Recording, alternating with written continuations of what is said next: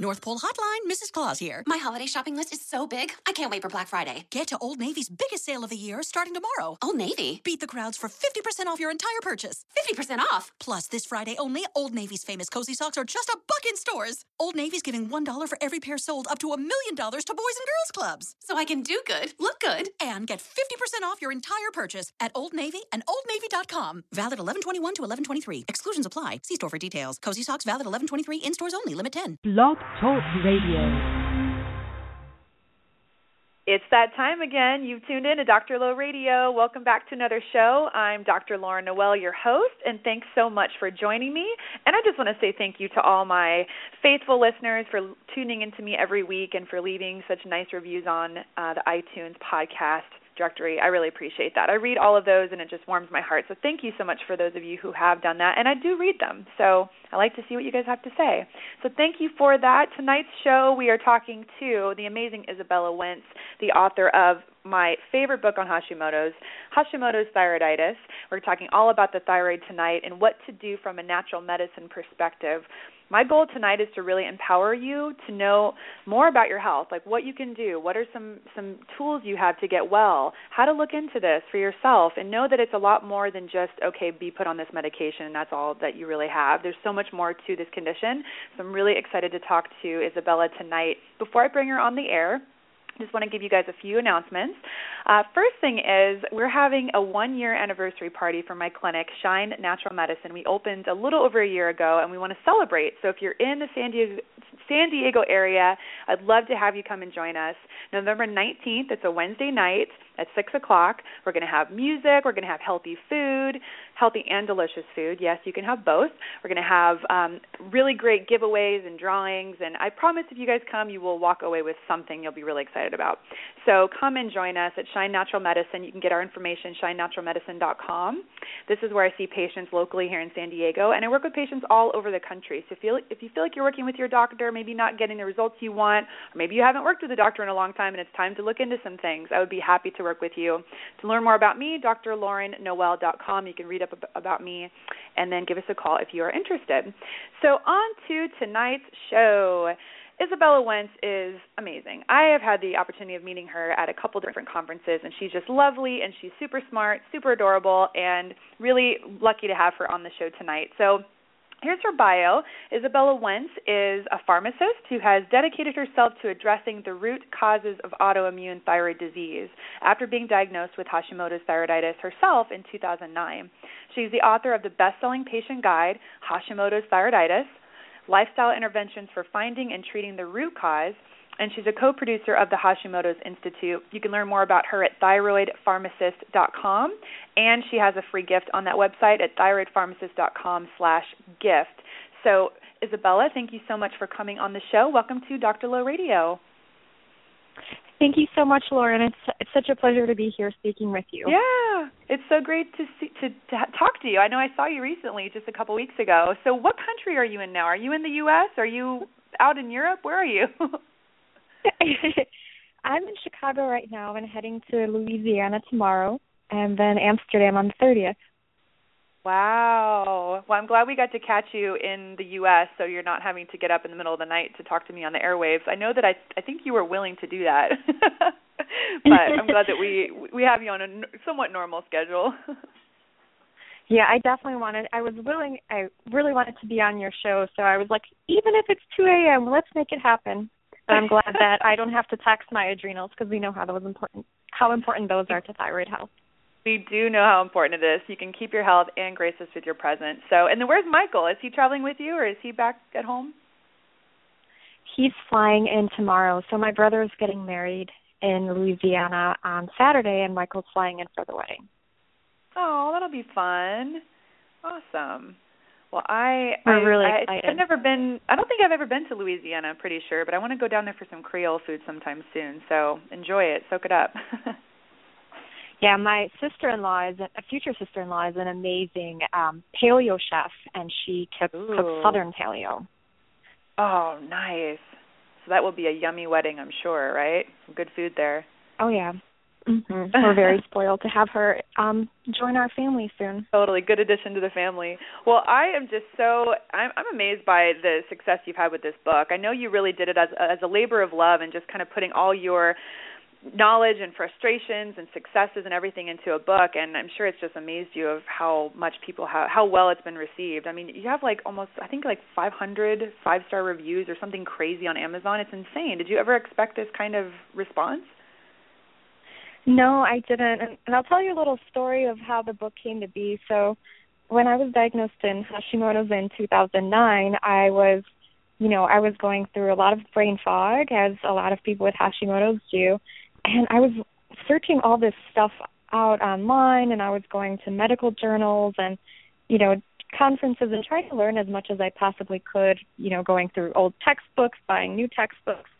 And then I started to kind of you know, I kept forgetting everything that I was doing, so I just started taking notes for myself to to try to keep track of everything. And then after about a year of taking notes, I decided it was time to implement. So I was very, very skeptical. I was, you know, a consultant pharmacist, and I worked in a very traditional setting where we didn't, nobody ate a gluten-free diet unless they were diagnosed celiac. So I was kind of like, you know, there's gluten-free stuff. I don't know if it's going to work. And it took me about a year to try it once I tried the gluten free, dairy free diet, I got so much better that my mom, who's a medical doctor from Poland, told me that I absolutely needed to write this in a book and that we needed to make this as a patient guide to make it available to other people going through the condition and that she was going to take it upon herself to translate it in Polish so that our family members in in Poland with Hashimoto's could benefit from it as well. Wow. And so we I really just started it for myself and for my little cousin in Poland who as of this summer is now on a gluten-free diet. So I'm very psyched about that. That's great. And yeah, even the way that you write it in your book, it's very conversational. It's like you're talking to someone sitting right in front of you. It's not, you know, like super formal and like you know medicalese it's just very easy to understand and i and i appreciated that. Even though i speak medicalese i appreciated reading through this because it's it's easy to follow. So that i think that's probably why it's also so well received because people feel like they can really follow it. Right. You know one of the things that i i heard somewhere i don't know if it was einstein or or some some other smart person but basically they said if you can't explain something in very simple terms that means you probably don't understand it well enough yourself. So I really wanted to get to the bottom of of all of the you know medical terminology that we see in medical literature and I wanted to say, you know, how can I teach somebody this information that is maybe um, you know, maybe has had some college or some high school education but hasn't doesn't have a doctorate degree like like you or I do, right? Yeah, yeah, well, you you did it very very well, and I'd love to hear more about how how this all unfolded for you. So you said you went gluten free, dairy free. You noticed so much of, in, of improvement. What happened after that? What was your the rest of your journey like in, in this area of of managing this?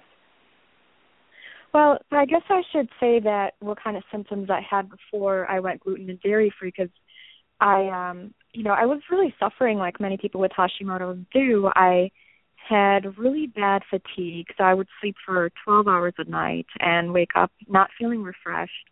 I was really, really anxious. I had carpal tunnel in both arms, so you can imagine how silly I looked trying to um, be at work at a keyboard with like two giant, you know, arm splinters trying to keep my um my wrists stable so that they didn't irritate my carpal tunnel. And I also had really bad acid reflux as well as irritable bowel syndrome. I had thyroid antibodies in the 2000 range, and I was I had subclinical hypothyroidism when I was diagnosed.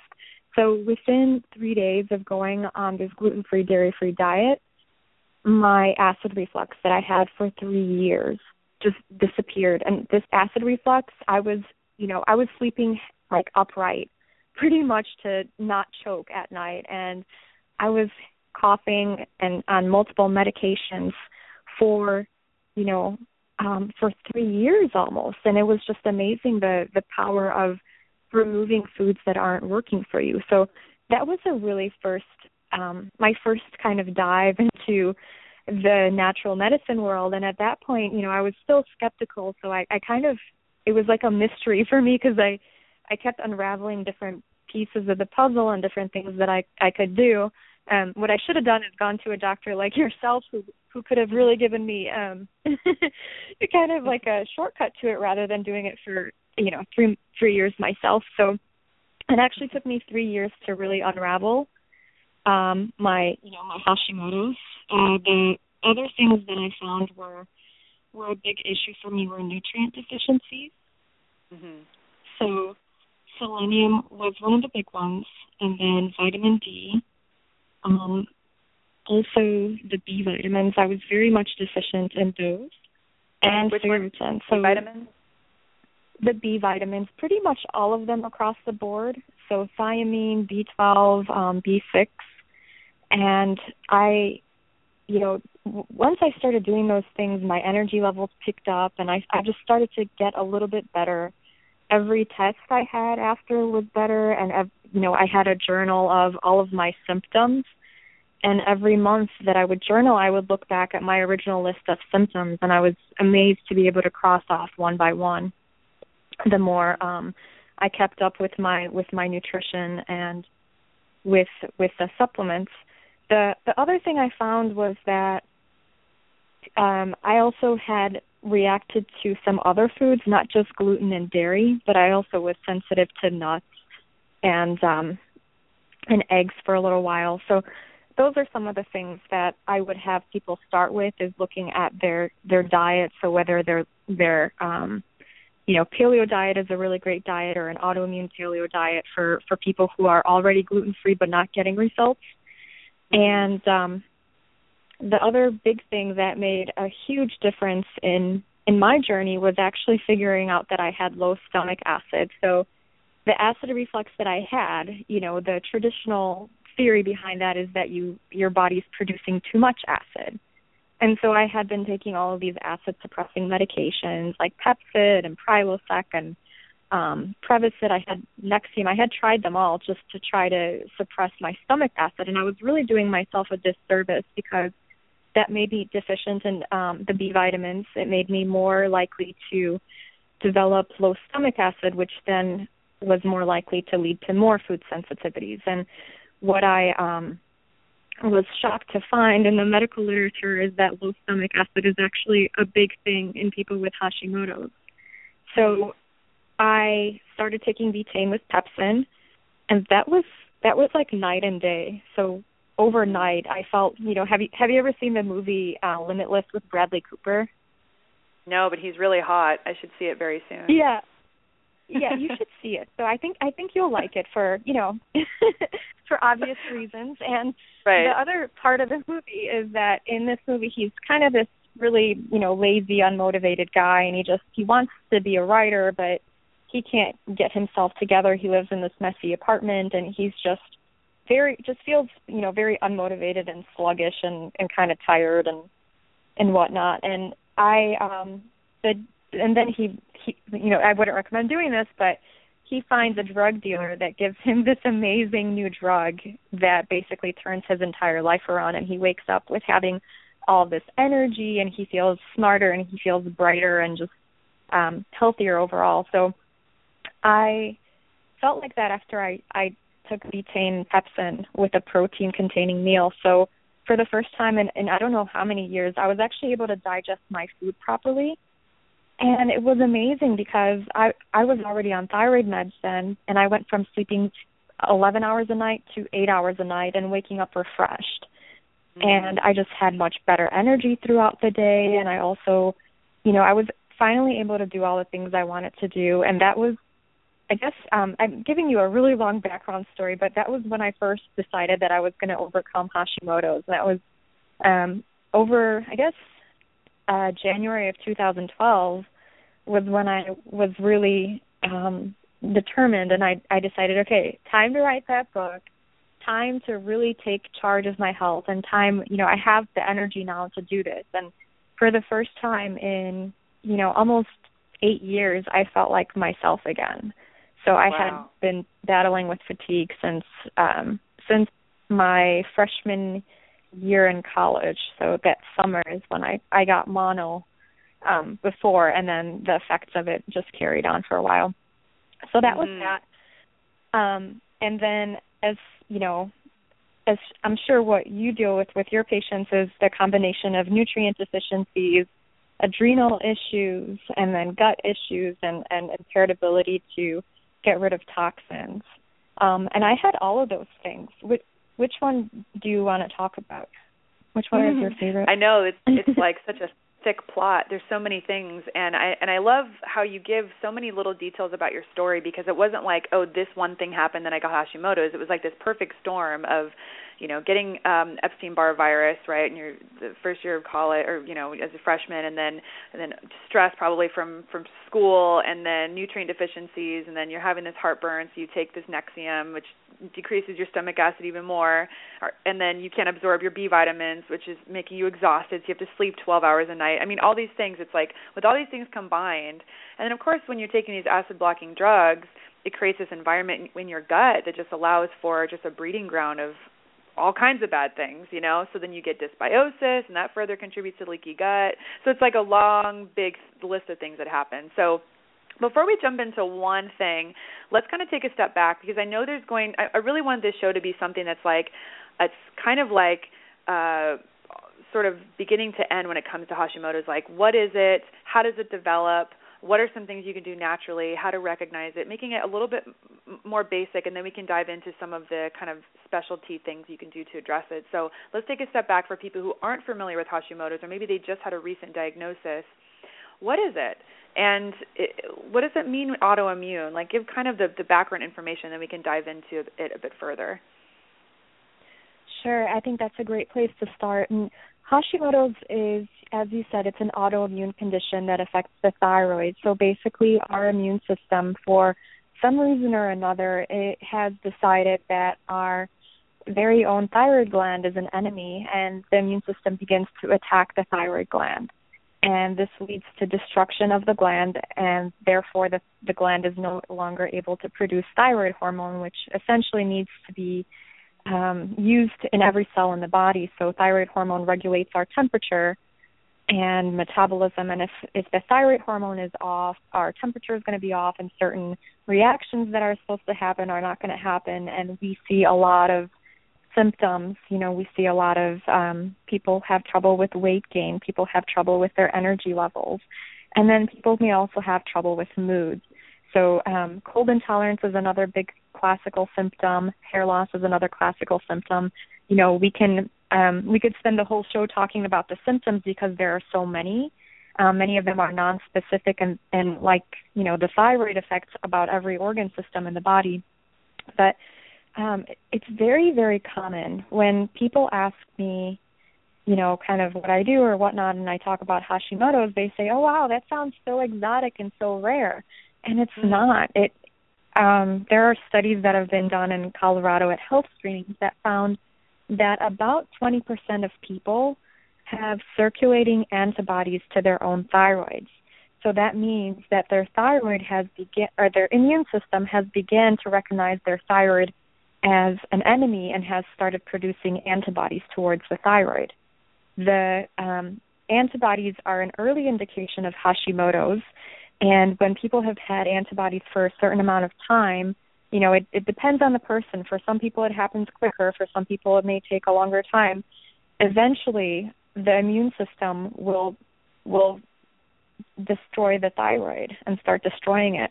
Um, some people may have thyroid antibodies for as, as long as 10 years before they notice a change in thyroid hormone, but they may have really weird symptoms like anxiety or palpitations or just you know just a general feeling of of feeling off or fatigued or depressed without really having those thyroid hormone levels um, reflected on a test that a traditional doctor would do. Mm-hmm. And then the symptoms can kind of fluctuate, right? Like you can have symptoms of low thyroid and hyperthyroid if you have Hashimoto's, because when the destruction happens, that can dump out thyroid hormones, right? Is this something that you've you've seen? Oh yeah, absolutely. So that's kind of you know when I went to pharmacy school, I remember we had this book, and you probably had a similar book. um, you know when when you went to um, medical school, and they had a picture that of a woman split in half, and half of her was hypothyroid, and the other one was hyperthyroid. and you Mhm. saw that the the woman with low thyroid activity was very fatigued and sluggish and then the woman on the right on the right side with the with the overactive thyroid was very um hyperactive had palpitations had nervousness and um you know what happens in Hashimoto's you actually get the you know I call it the best of both worlds in the beginning which of course I'm being sarcastic but you unfortunately get symptoms of both hyper and hypothyroidism as your thyroid gets attacked by the immune system. Um, packets of thyroid hormone are rushed into the blood, and this causes a transient swing of having too much thyroid hormone.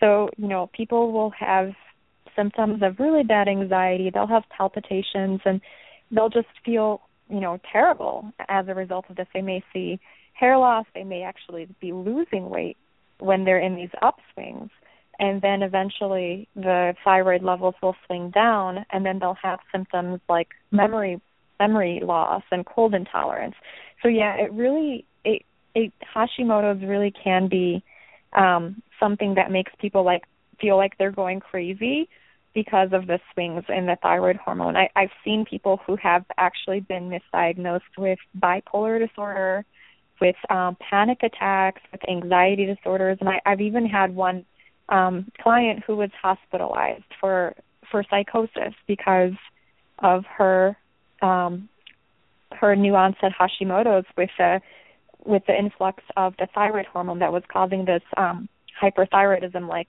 hyperthyroid induced um, like psychosis. Wow, that is madness. Wow, and it's so unfortunate, yeah. right? Because someone that, then they're put on medications for their, you know, psychological disorder when it's really just a thyroid problem.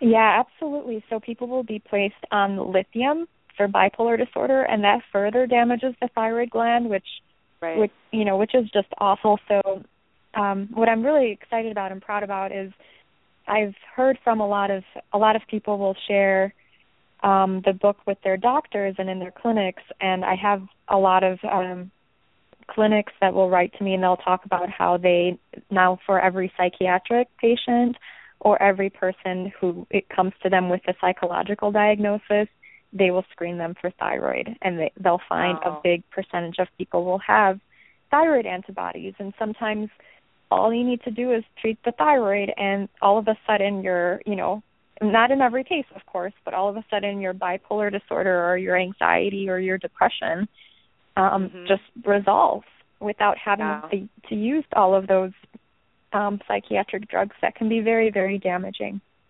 Yeah, it's really amazing that the patients who I see that come in with thyroid disorder don't even know we address it, and they're just they just bounce back. They just seem brighter. They just say, "I feel like I'm myself again." It's amazing just the connection between the thyroid and, and your mood. So it's really really amazing. And also, I, I I've I dealt with this personally myself. I I haven't had antibodies to my thyroid, but I've dealt with a thyroid condition since I was 14. So it's something I it, I totally understand how it feels when it's sluggish and when it's working well. I feel great. It's just it's great, and I've learned how to really manage it. But again, it's like it's more than just addressing the thyroid, like you're saying. It's really like full body, and we'll we'll dive into that. So speaking of antibodies, um, so how is this diagnosed? What are the tests people should be asking for? And is is this missed often? Do doctors misdiagnose this?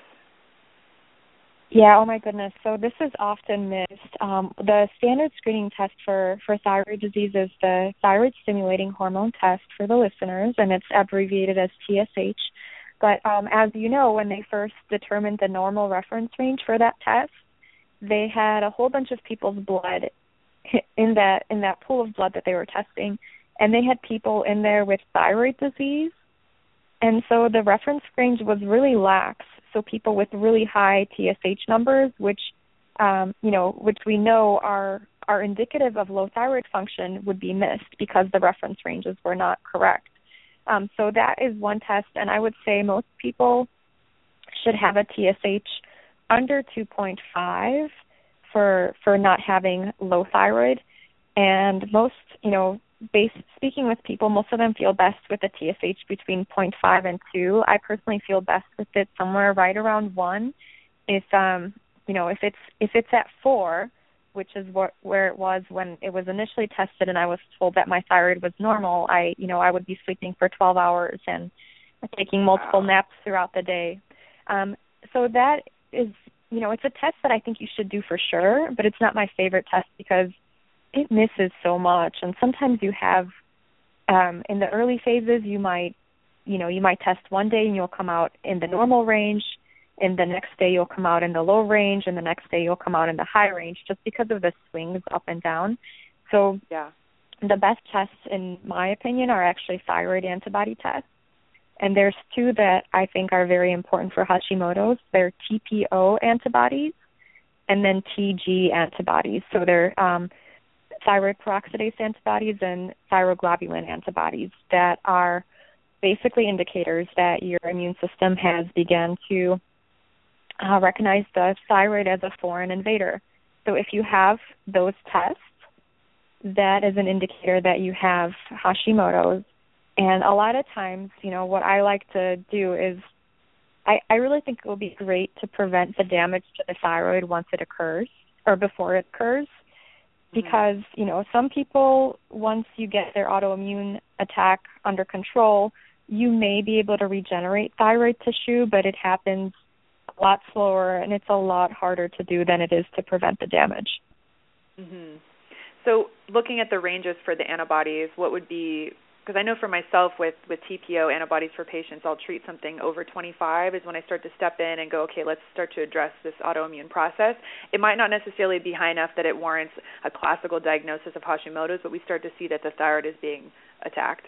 Um, and with the thyroid globulin antibodies um, over one, it depends on the reference range from the lab. Sometimes they'll use different mm-hmm. units of measurement. That's usually when I'll step in. So, is there a range that you typically would would look at? You know, for me, the lower the better. But yeah, mm-hmm. anything above, um, depending on the reference range you use, anything above a 35 is considered um, positive for Hashimoto's. Anything above uh, 500 is considered aggressive.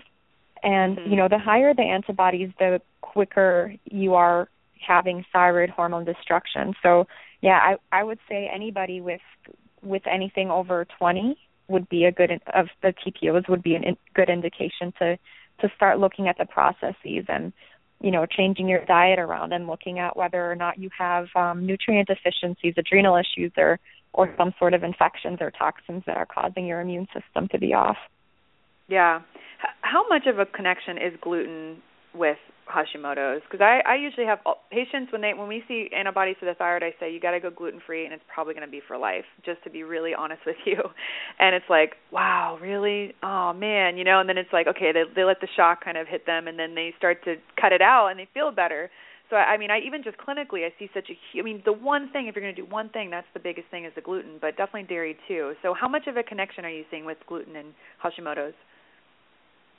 You know, I I want to do a formal survey at some point, but yeah, just about everybody that so there the reason why I first got interested in gluten was because I found a study connecting celiac, subclinical hypothyroidism and Hashimoto's with gluten. So a certain percentage of people, and I believe it was about 19 or 20 percent, were able to completely reverse their Hashimoto's by going gluten free. And so they were able to get rid of their thyroid antibodies and their subclinical hypothyroidism uh, went into remission, so they they didn't need any thyroid medications. Their thyroid labs normalized. So I think Amazing. there's a certain percentage of people that I'll see that'll you know that I'll consult with or that'll read my book or or read a blog post that I wrote and they'll say, "Wow, I tried gluten free for 3 months and wow, you know, I feel amazing and my my thyroid condition is in complete remission."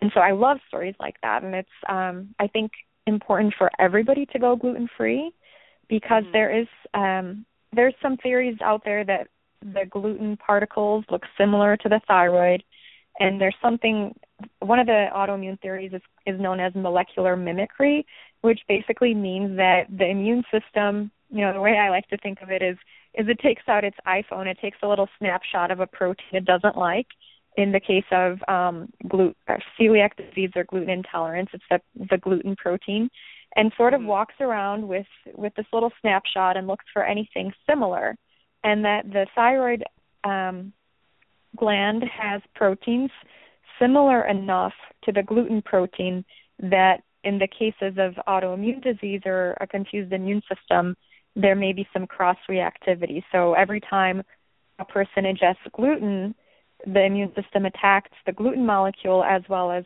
the thyroid because why not? It looks like gluten. Mm-hmm. That's a good yeah. way to explain it. So I think that's I a simple that. way of explaining it. um, clinically, I think you know, in my experience, just I've had everybody that's gone into remission has been gluten free. Everybody that feels, some people will feel tremendously better going gluten free. They will not go into remission, but they will feel better. And then some people will, you know, won't feel any different on the gluten free diet. Um, I wish I had some percentages from that. I, I would estimate about 20 to 30 percent don't feel any different. And in that case, I would recommend doing additional food sensitivities and looking at gut infections or or other kind of underlying things. Um, I will hear random stories from people who will write to me that'll say, "Oh, I didn't have to go gluten free, and I went into remission because you know I cut out stress from my life, or you know somebody cut out dairy," and that you know that for me are they're kind of like the unicorns. I'm not quite sure if they exist or not, but um, the, there is some some people out there that claim to be able to get into remission without going gluten free, but uh, for most people, that's not the case. Yeah, definitely the exception. Okay, so I want to go into a few, couple things, and then I will open it up to the phone lines for a few calls. We'll have to keep the calls kind of short because I have a lot I want to cover. This is I love this topic, and I'm just excited to have you on. So for the callers waiting, nine eight nine, I'll take you first, and then um, five four zero. And uh, if you guys listening want to call and ask a question, the number is eight one eight four nine five six nine one nine. Okay, so let's talk a little bit about triggers. Um, you mentioned a viral infection for yourself. We've talked about things like leaky gut, maybe things like parasites, bacteria. There's a lot of things that could be an initial trigger. Kind of talk about like how this shows up for people and sort of the progression of what happens with Hashimoto's and how it's you know very individualized. Yeah, so you know, usually the the autoimmune theories will say that you have a combination of of the right kind of genes, so you have the genetic susceptibility to develop an autoimmune condition, which um, you know a, a big percentage of people do. I, I believe, um, you know, I don't have the statistics out there, but it, you know, a huge percentage of us have the predisposition, and then the next step is going to be having a trigger whether that is a virus or toxin or a nutrient deficiency or some sort of a other pathogen like a bacteria or parasite, um, that is the second part of it that needs to be present. And then the third part is intestinal permeability. So it, it's that combination of the perfect storm of those three things that actually causes us to develop an autoimmune condition. So um, what's really exciting about this, and this is, you know, one of the research papers I found on my own journey from Dr. Alessio Fasano, is that all three of those things need to be present for an autoimmune condition to develop. So, so basically, um, you have to have the genes, you have to have the triggers, and you have to have the the leaky gut. So, what really excited me about this is that you know, obviously, we can't change our genes, but we can change one of the other two. So we could either identify the triggers and remove them and then no longer have the the autoimmune condition goes into remission or we can try to address the intestinal permeability and figure figure out the root causes of that and that can help somebody get into remission as well. So um you know a lot of people will say oh it's a genetic condition and i'm a slave to my genes. There's nothing nothing i can do about this.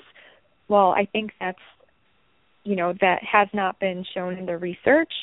The they've done a lot, a lot of studies with identical twins, and in, in a purely genetic condition, you would have, um, you know, the one twin. If one twin is was affected, there would be a hundred percent chance of the other twin affected.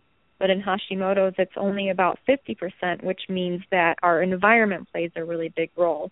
Um, what's kind of cool about this is, you know, my my mom is an identical twin, and my aunts actually had Graves' disease, which went into remission, but my mom never had any thyroid disease. So that just means that your genes are not your destiny. And I, I, I have that example very close in my very own family.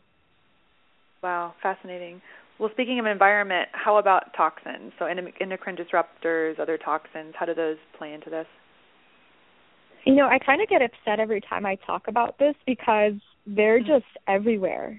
So I mean, there's um fluoride in our water supplies, there's bromine in our baked goods, there are um halogens in our bedding. So we have um you know, our mattresses are covered with with these halogens so that we don't set ourselves on fire if we forget if we're sleeping with a cigarette and you know light our bed on fire which is I, I guess great for people who smoke but for those of us that are you know trying to lead a healthy lifestyle these um halogens can actually cross react with the thyroid and can cause an up um you know uh, attack on upregulation of the autoimmune process um some of us are more genetically susceptible. So there's the MTHFR gene variation that many people with with autoimmune disorders will have, and that prevents us from getting rid of toxins properly. And and these things, you know, it's just very hard because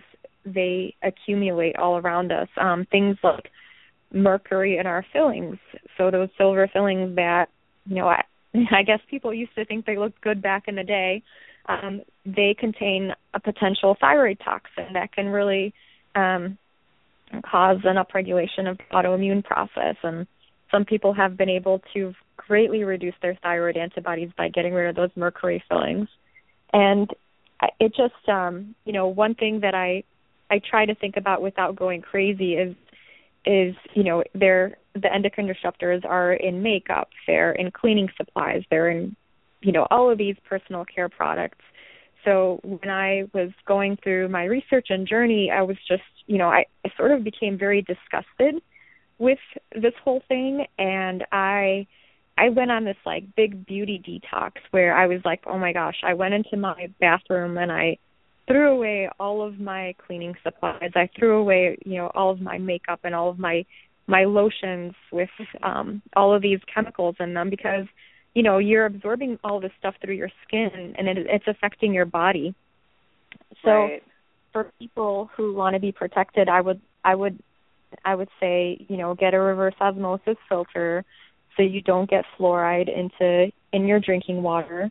Um don't use fluoridated toothpaste uh fluoride back in the day before um thyroid suppressing drugs was used for people with an overactive thyroid so you know the when you're looking at the research, the dosages of fluoride that we're getting from our tap water can can be enough to suppress the thyroid.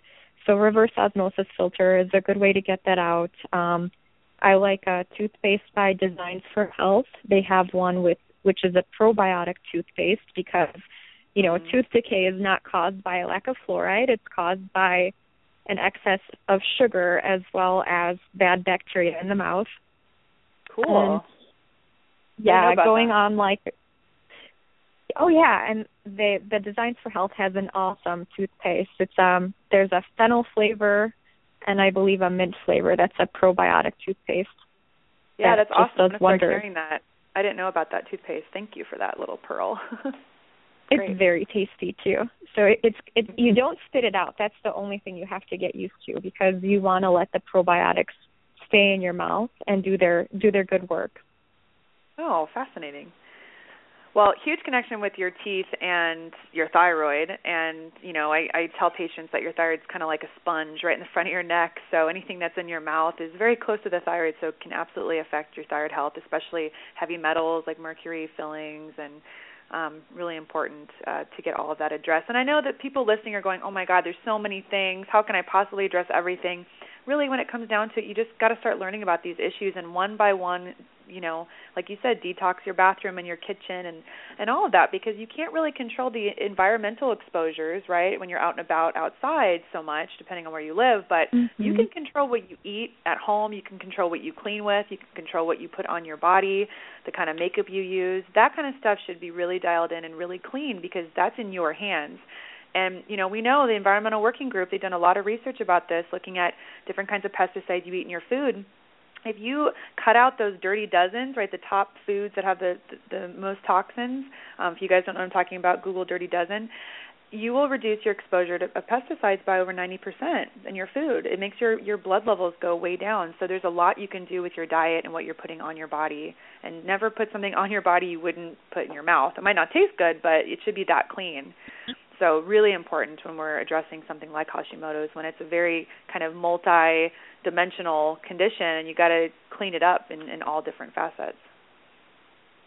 Yeah, I I totally agree, and I think it seems overwhelming at first. And I have a a chapter in my book about toxins, and it just talks about some of the things you can start. I've got action steps at the end. It just talks about some of the things you can implement in your life right now, and just taking one step in the right direction will help you feel better. So just switching Absolutely. out your your toothpaste, or switching um getting a water filter, or you know, or just ditching some of the really processed makeup products and and getting getting your makeup at Whole Foods or um there's there's a shampoo that I loved by loved by a cure instead of getting all all these chemicals in your hair um you know you can use a natural shampoo that'll make your hair just as beautiful and shiny and and smell good what's the brand of the shampoo it's called Acure A C U R E and they sell it at Whole Foods it okay. smells really good. So they have um shampoo for people with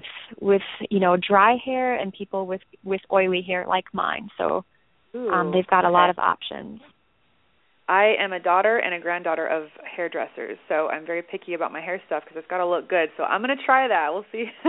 Because a lot of the natural stuff, it's like my hair just looks like a wet mop, you know.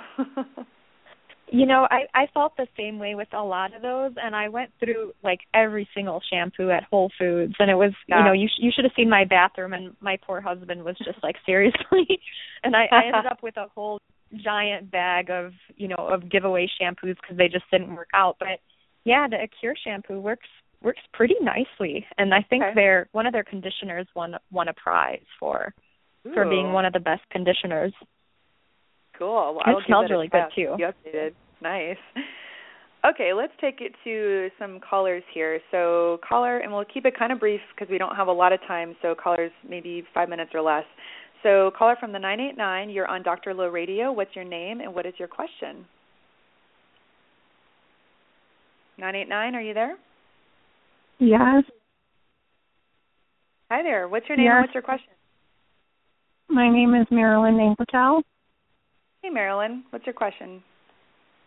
My question is, um, I've been having um, issues with my digestion and um, fatigue and all that ever since they killed my thyroid with radioactive iodine back in 2006.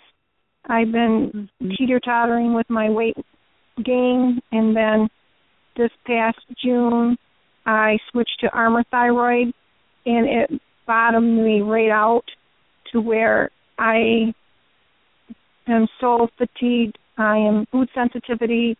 I don't sleep good. Insomnia was really bad. Anxiety really bad. So they put me in a mental hospital because they thought that um it was all psychic going on when I knew it was to do with my thyroid not being leveled properly. And um they put me on these psych meds and it's making me worse. And my question is my question is these are sabotaging my my ca- medication my thyroid these two medications that they got me on and um I've been reading your book Isabel uh, and um it gave me so much information that I try to um introduce it to my doctors and they think I'm trying to dis- diagnose myself. Where I know that's what's going on. You hit the note right what's wrong with me. And I want to introduce um ba- betadine lecithin and selenium.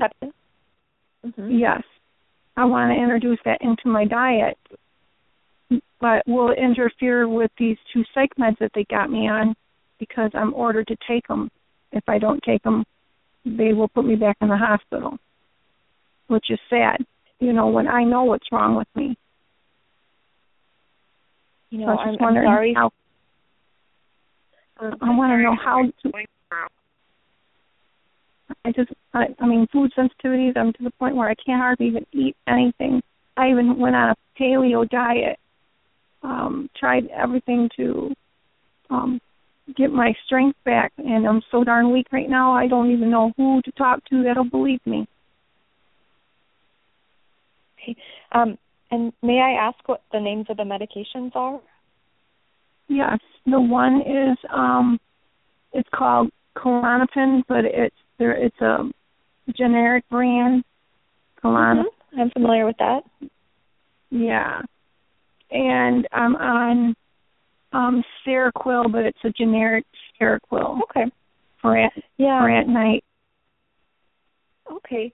Yeah, I'm familiar with both of those medications, and you know, and I'm just so sorry for what you're going through because, you know, what I I don't think a lot of people in the traditional medical world realize is that um, both Graves and Hashimoto's are autoimmune conditions. So, you know, you can remove the thyroid surgically, you can get on thyroid medications, but unless you address the underlying causes of the autoimmune mm-hmm. condition, you can still continue to have problems. And you know, when somebody goes through RAI, you know, a lot of times doctors might have a hard time stabilizing their medications and they're not using the right kind of um you know, they're not using the right kind of reference ranges. So I think as a first step, I would really recommend that you work with a functional medicine doctor like like Dr. Lauren who will listen to you and who will, you know, who will look at all of these underlying causes that could be resulting in all of your symptoms. A lot of people might mm-hmm. have something like H. pylori, which I causes do. them. Okay, yeah, so that's something that um, you know has been implicated in Hashimoto's. It's something that can suppress our stomach acid, making making us yeah. really um, tired. It makes you have a really hard time with digesting your foods. Yeah. So um, so the betaine with pepsin can kind of help, but it's not going to kill off the bacteria. So, you know, I would wor- recommend working with a doctor like that. There's um Dr. Kelly Brogan in New York, and she's an uh, integrative psychiatrist who who basically talks about you know what you're going through. That she sees a lot of thyroid patients go through the same thing. Um, mm-hmm. and and you know, and I'm not sure if you can refer your current doctors and let her let them know about her work because oftentimes thyroid disorders masquerade as mental illness and and really getting mm-hmm. that thyroid optimized is something that a lot of psychiatrists in the know that are very well trained in this they will really look at stabilizing your thyroid and then the mm-hmm. doctors that you know like Dr. Lauren that take the extra step will really look at some of the underlying causes so like this low stomach acid um selenium yeah. has been something that has been positive in both Graves' disease and in Hashimoto's, as well as the yeah. with pepsin. Um, you know, of course, I would want you to check with your own doctor and pharmacist as far as drug interactions. Um, there are not drug interactions between those. To my knowledge, the betaine should be spaced out from thyroid medications because it may make you absorb them quicker. But yeah, I would definitely want to have you talk to your pharmacist about that about it's, those kind of drug interactions. But it's something that I have been introducing because I have seen a doctor down in Walled Lake, um, Michigan. Um, he is a holistic doctor, chiropractic doctor, and he mm-hmm. has been treating me until um, they switched. Well, he's the one that found that I had H. pylori and leaky gut, and um, Graves' disease is what I had at first. Then it went with um, hypo, hyper. Then it went to hypo when they killed my thyroid with radioactive iodine, and they put me on mm-hmm. levothyroxine. Well, come to find out, I was allergic to the compound of what holds the the filler of what holds the TH4 and TH3 together. You know, mm. it, yeah, that happens it, sometimes. I wasn't absorbing what the benefits of it because of the allergy reaction to the filler. So then I'm the one that said, please, will you put me on Armour Thyroid to my doctor, my medical doctor. And she wasn't all for it at first, and I said, please. So I called the endocrinologist in Ann Arbor, and he told me to start out at milligrams. Well, that bottomed me right out, and right now I'm only taking 60. So I, I'm still so fatigued. I am so weak that nobody believes what's going on with me is really what's going on. They think it's all in my head. They told me I'm delusional, trying to diagnose myself. You know, and and I'm so sorry for I'm so sorry for the way that you're being treated. You know, you deserve much better and I hope that you will find a doctor that will will listen to you and that'll treat you the way you deserve to be treated. Um, you know, I know mm-hmm. Dr. Lauren works with with patients um and another resource is you can go to your local compounding pharmacy and and ask them who are the open-minded mm-hmm. doctors in your area because you know you deserve better and you deserve to have somebody on your team that's going to listen to you and and let you be a part mm-hmm. of your own healthcare team and and you know you're the patient so you're the one that knows what's going on with you better than right. somebody that sees you right. for for 15 minutes every took out, month. We took out a lot. Sorry, Marilyn. I'm sorry. I need to jump in, and uh, we need to move on to the next caller. So um, I just recommend to go and check out the website, drlaurennoel.com and uh, send me a message, and we can continue the discussion if you would like to maybe do some testing, or you can also check out um, Izabella's website as well. But we got to keep it moving, my dear. All right, so let's go ahead and take it on to the next caller. We have caller from the 540. You're on Dr. Low Radio. What's your name and what's your question? Hi, my name is Stephanie, um, and I actually have recently been diagnosed with Hashimoto's within the last year. Um i had went to my doctor just kind of generally not feeling well with some of the, the common symptoms that you had mentioned earlier. Um she decided to run the thyroid antibodies test um which came back um elevated. And um i to make a long story short um I was placed on um Synthroid and diagnosed with Hashimoto's um because of some other tests that were done along with ultrasound and I had a thyroid aspiration done and, and those kinds of things. Um, the Synthroid, um, at first I started to feel better.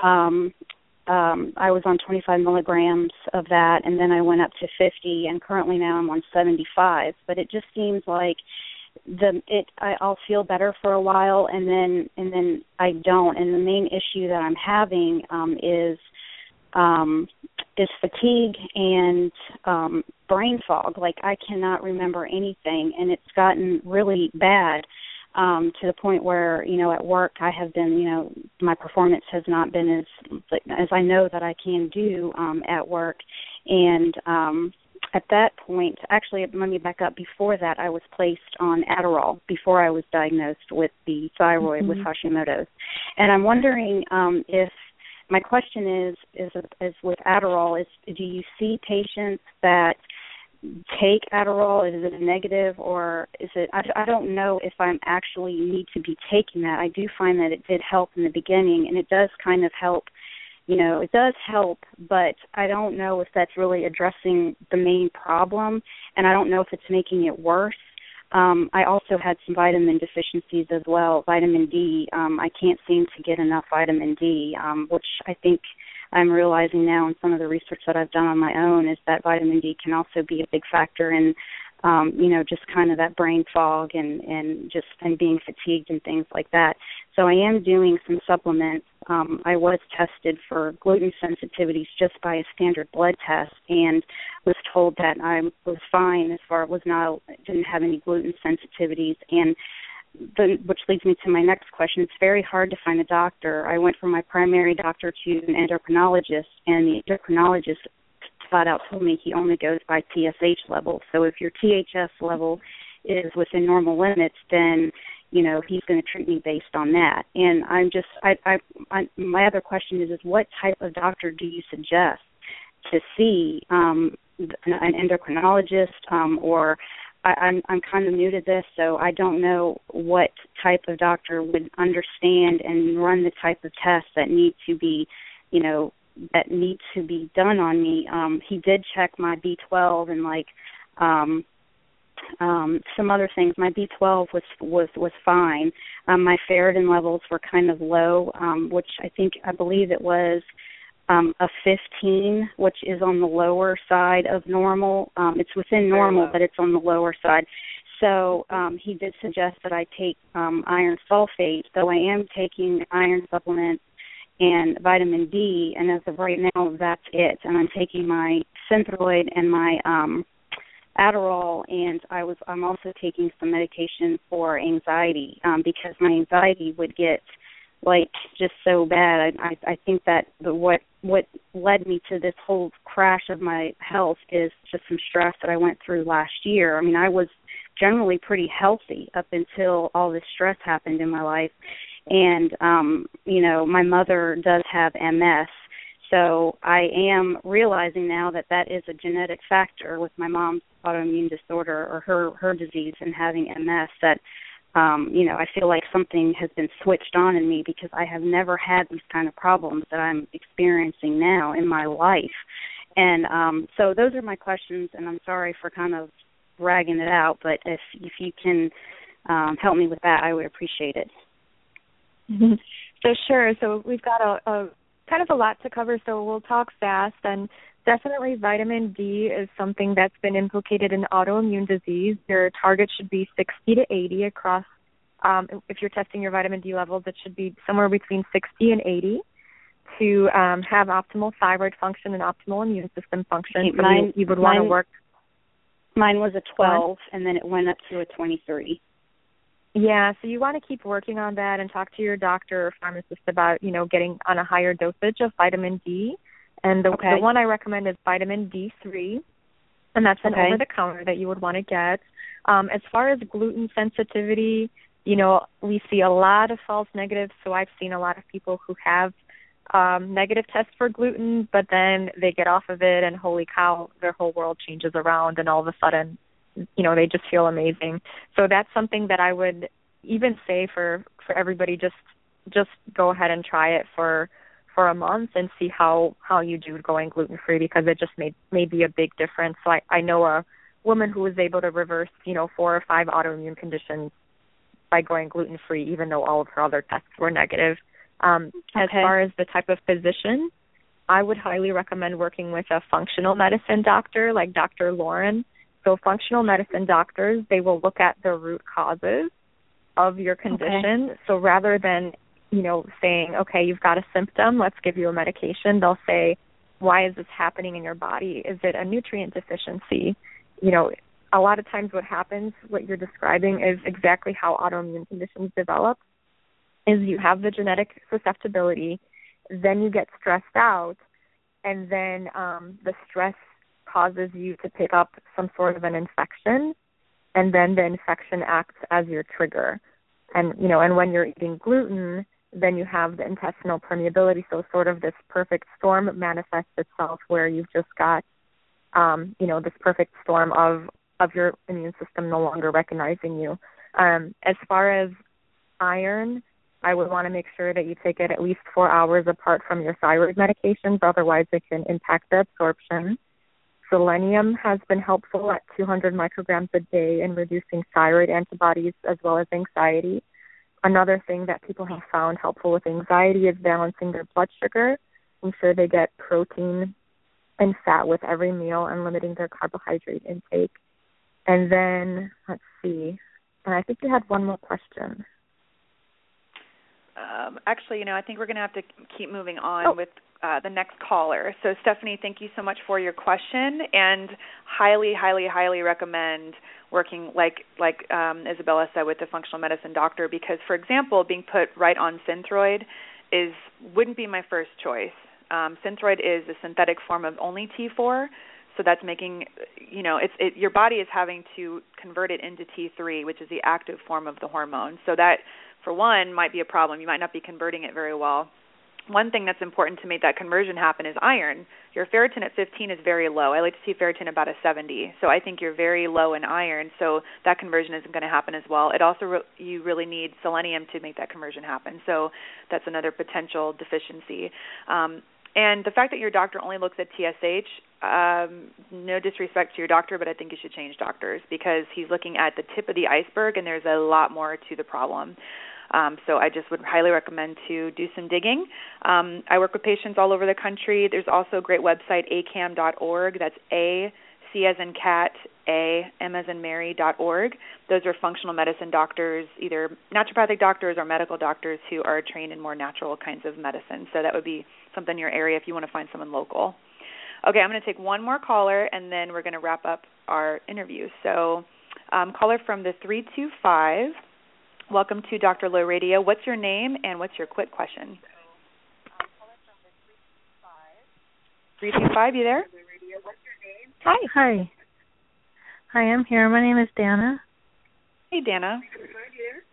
Hi. Hey, and also too, can you mute mute your radio because we can hear it um on the air. So if you can oh, turn that okay. volume down. it's a common common okay. thing. okay, great. I'm so happy I got through. Um Yay. Yes. yes, um I was diagnosed with Hashimoto's um last year, so just about a year ago. And I quit doing gluten um in May. So that's June, July, August, September. So just about 5 months. And so and I've lost 22 pounds just from doing that. Wow, great. Which is awesome. yes. but um I um my gynecologist actually um found out that I had Hashimoto's. I, I was severely um fatigued, um, very bad. And so she put me on um I asked her to put me on Armour because when she told me I had Hashimoto's I was trying to find out what this means and so I found out that Armour was good to be put on. Um, but then I asked to be put on Nature-Throid because I learned that the the levels um, in Nature-Throid are more um, correct. They're not. They don't vary so much in the in the. I I don't know. Do you understand what I mean? Yeah. Mhm. Yeah, they're more um yeah, standardized. Oh. Yes, yes. So I've been on that for about a month and um still um I'm I'm feeling better, but I am um you know I'm going to be getting your book. I'm very interested in the selenium and the um the uh the enzymes, different enzymes. Um I have a mold test here that I, I'm going to do to see if there's mold in this house. Um my ears um are really ringing a lot and and I don't really know why that's happening, but um I still have um a very low energy and um and so I'm going to be go, going to go see a, a natural doctor on Friday. He uh put me on a a coconut milk um smoothie in the morning in June. And so that's actually helped keep my blood sugar pretty stable, but but I'm really getting tired of drinking that and so whenever I try not to have that, um I notice that my blood sugar my blood sugar gets really low and then it and then it just wrecks me the whole rest of the day. And so um right now I'm just kind of dealing with my blood sugar and energy still. So I don't I guess I don't really have any major questions except for if maybe you know could be ringing in the ears but i'm just i'm learning. I've been trying to listen to you know the the um the health seminars that they've been having um you know trying to find out about you know this uh, hashimoto's and and how we can make it better. Yeah, so the ringing in the ears that can be um that can be a symptom of the attack on the thyroid because as it's happening the the thyroid gland may vibrate and that can kind of you know that's close to your vocal cords and that may send a sound into your ears. So that that could be a symptom of that. Um, you know, and I would encourage you to keep working with your doctor. I have a blog post called um Overcoming Hashimoto's Fatigue on the Thyroid Pharmacist website if you do a search for that. Um, that'll give you some Okay. tips and maybe you could print it out and take it to your doctor for some some places to look at. okay can i have that um blog again and the website it's thyroidpharmacist.com. And then um, if you want to look for overcoming Hashimoto's fatigue, I have some Okay. about 10 different things you could look into and print it off and have your doctor um, you know, go through that with you. Okay. I'll do that. Great. Thanks for your so question. so you, Appreciate oh, you you're calling. welcome. So you're the ringing is actually not a good thing. Yeah, it could be re- related to the autoimmune attack on the thyroid. Okay. Thanks so much for your question. We got to wrap up the show. Izabella, are there any other things you wanted to cover? Um, I think a lot of the questions I was going to ask you we covered in the in the callers' questions, which is great. I love when that happens. Um, I want to I want to definitely make sure we end on you know a real empowering and positive note. I want sometimes after the shows people can just go oh my god there's so many things that I can you know look into or things that I should start doing right away to try to do everything at once. But let's get really like you know simple some simple takeaways. What are maybe like five things that listeners can do now if you have Hashimoto's you suspect it. What are just maybe some simple takeaways? You know, one of the ones that can make you feel better right away is balancing your blood sugar. So having a green smoothie for breakfast, getting some coconut milk like the last caller talked about, um, putting an avocado in there as well as some um, maybe some pea protein, or I also like to use the beef protein from Design for Health. Um, Mm. Putting that together for you, just having that throughout the day, maybe having some avocados, maybe having some coconut oil throughout the day, and limiting your impact, you know, your intake of of really sugary, starchy, sweet things. That can really make a big difference in your energy levels, in your mood, in your anxiety levels. I would start with with something as simple as that, as as you know, a green smoothie packed with good fats and protein and, and low in carbs to you off for breakfast. Um, I have a recipe, thyroidpharmacist.com. If you Google green smoothie or um, I think it's it's avocado smoothie or green smoothie or something like that, and then looking at getting your um, selenium levels so, you know, you want to check with your doctor, but 200 micrograms daily of selenium has been a helpful dosage for most people, and that helps with anxiety, helps with the thyroid conversion, helps with um, reducing thyroid antibodies. Um, looking at going gluten free and dairy free, you know, that is something it took me a year to do. And when I actually went gluten and dairy free, I was like, why did it take me so long? So it Right. makes such a big difference in your health and you know you you deserve to get better.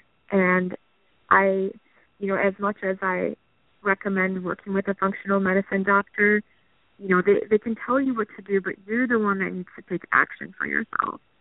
So um you know learn as much as you can about the condition uh find a great functional medicine doctor and then just start taking baby steps. You know maybe go gluten free maybe um remove the fluoride from your toothpaste and little by little you're going to get better and better And also get your book, Hashimoto's Thyroiditis. I love it. It's my number one book for for really the thyroid, and because most of the time, if you have a low thyroid, it's Hashimoto's. So it's just important to know about this condition, and and and and also too. I don't know if we said this, but the antibodies aren't always positive, even if you do have this, right? Right, we didn't talk about that. So, yeah, some people can have no antibodies that are showing up in their blood, but if you um, do a thyroid ultrasound on them and you look at their thyroid, it'll show changes consistent with Hashimoto's. But for whatever reason, they might not have the antibodies. So, you know, if you're having all these symptoms we talked about, if you're having low thyroid, then you know, talk to your doctor about doing a thyroid ultrasound. Mhm.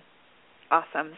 All right, my dear. Do you have any parting words before we let you go and and uh go to sleep sometime soon? um, you know, thank you so much for having me. It's been such a pleasure. I'm a big fan of your work, and I'm grateful for what you do um, for Hashimoto's patients. Um, I know you're, Sure. you know, you're one of the doctors that I recommend, and you know, for the listeners at home, I just want you to know that you deserve to get better, and you know, take charge of your own health, invest in your own health, and be kind to yourself because you deserve it. Yeah, absolutely. We all know our bodies best, you know, and honor that. If you have a feeling that something's off, you know, even if your doctor says everything looks fine or your labs are in range or whatever, you you know when something's off. So keep looking for answers and podcasts like this and you know, just really to educate yourself. So it's really good. Izabella, thank you so much for being my guest. Have a wonderful night. Say hello to Michael, and uh, I hope to see you real soon. Hey, thank you so much, Lauren. And I wish I could make your party. Oh, it's amazing. We'll party another time, for sure. Okay, sounds great. Congratulations on a full year. Thank you. Have a great night. You as well. Bye, Lauren. Thanks. Bye. All right, you guys, that's the show. Thank you so much for listening. For the callers we couldn't get to, I'm sorry. You're welcome to call again next week. I do my show every Tuesday, every Tuesday at 6 o'clock Pacific time, so definitely check me out next week. And, um, of course, check out thyroidpharmacist.com for Izabella's work and then drlaurennoel.com. Um, have a wonderful rest of your week, and we will check you guys next week. Bye.